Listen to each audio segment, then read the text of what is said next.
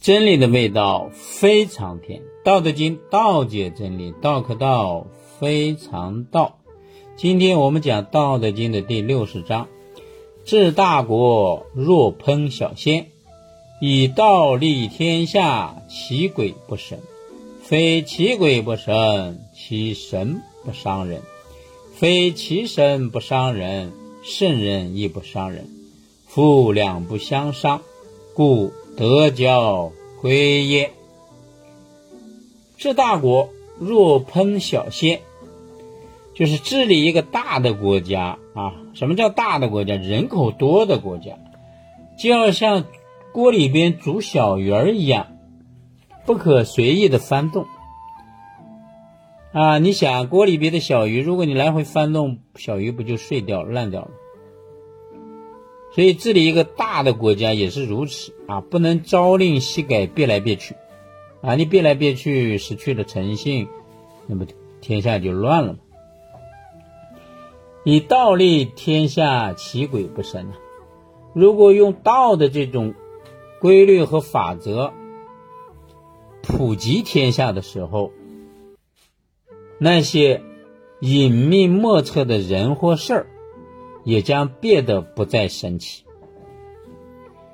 啊！因为过去呀，它呢也是信息不对称啊，啊，所以呢这些神神秘秘的事情人们也搞不懂啊。当道立天下的时候，人们一旦明白了这些的时候，它也就变得不再神奇。非其鬼不生。也不是那些神秘莫测的人和事儿就不再变得玄妙神奇了，其神不伤人，而是那些过去神奇的这些统治人的精神意识，在道的面前，在道的普及下，变得不会伤害到人们了，因为人们都明白了嘛，哈，是吧？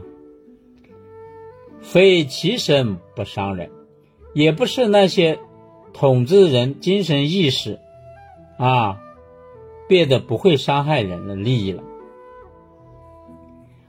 而是圣人亦不伤人，而是圣人使用了无为之治，顺其自然的道，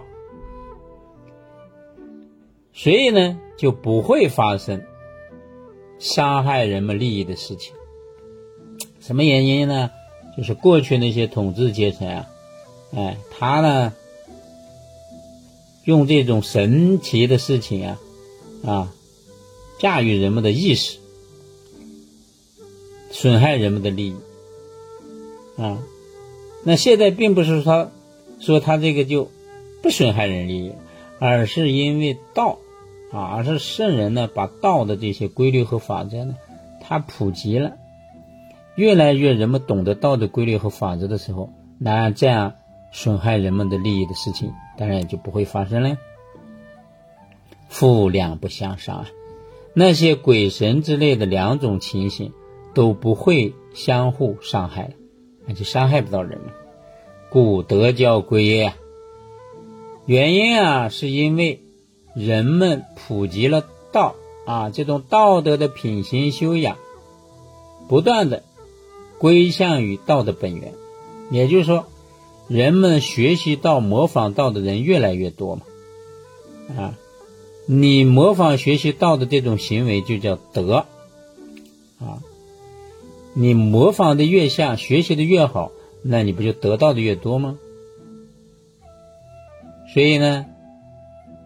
当天下普及道的时候，就是天下最和谐的时候，啊，就是谁也别伤害到谁的利益，天下大同，啊，这个和谐，万民欢喜，这样的场景就会出现。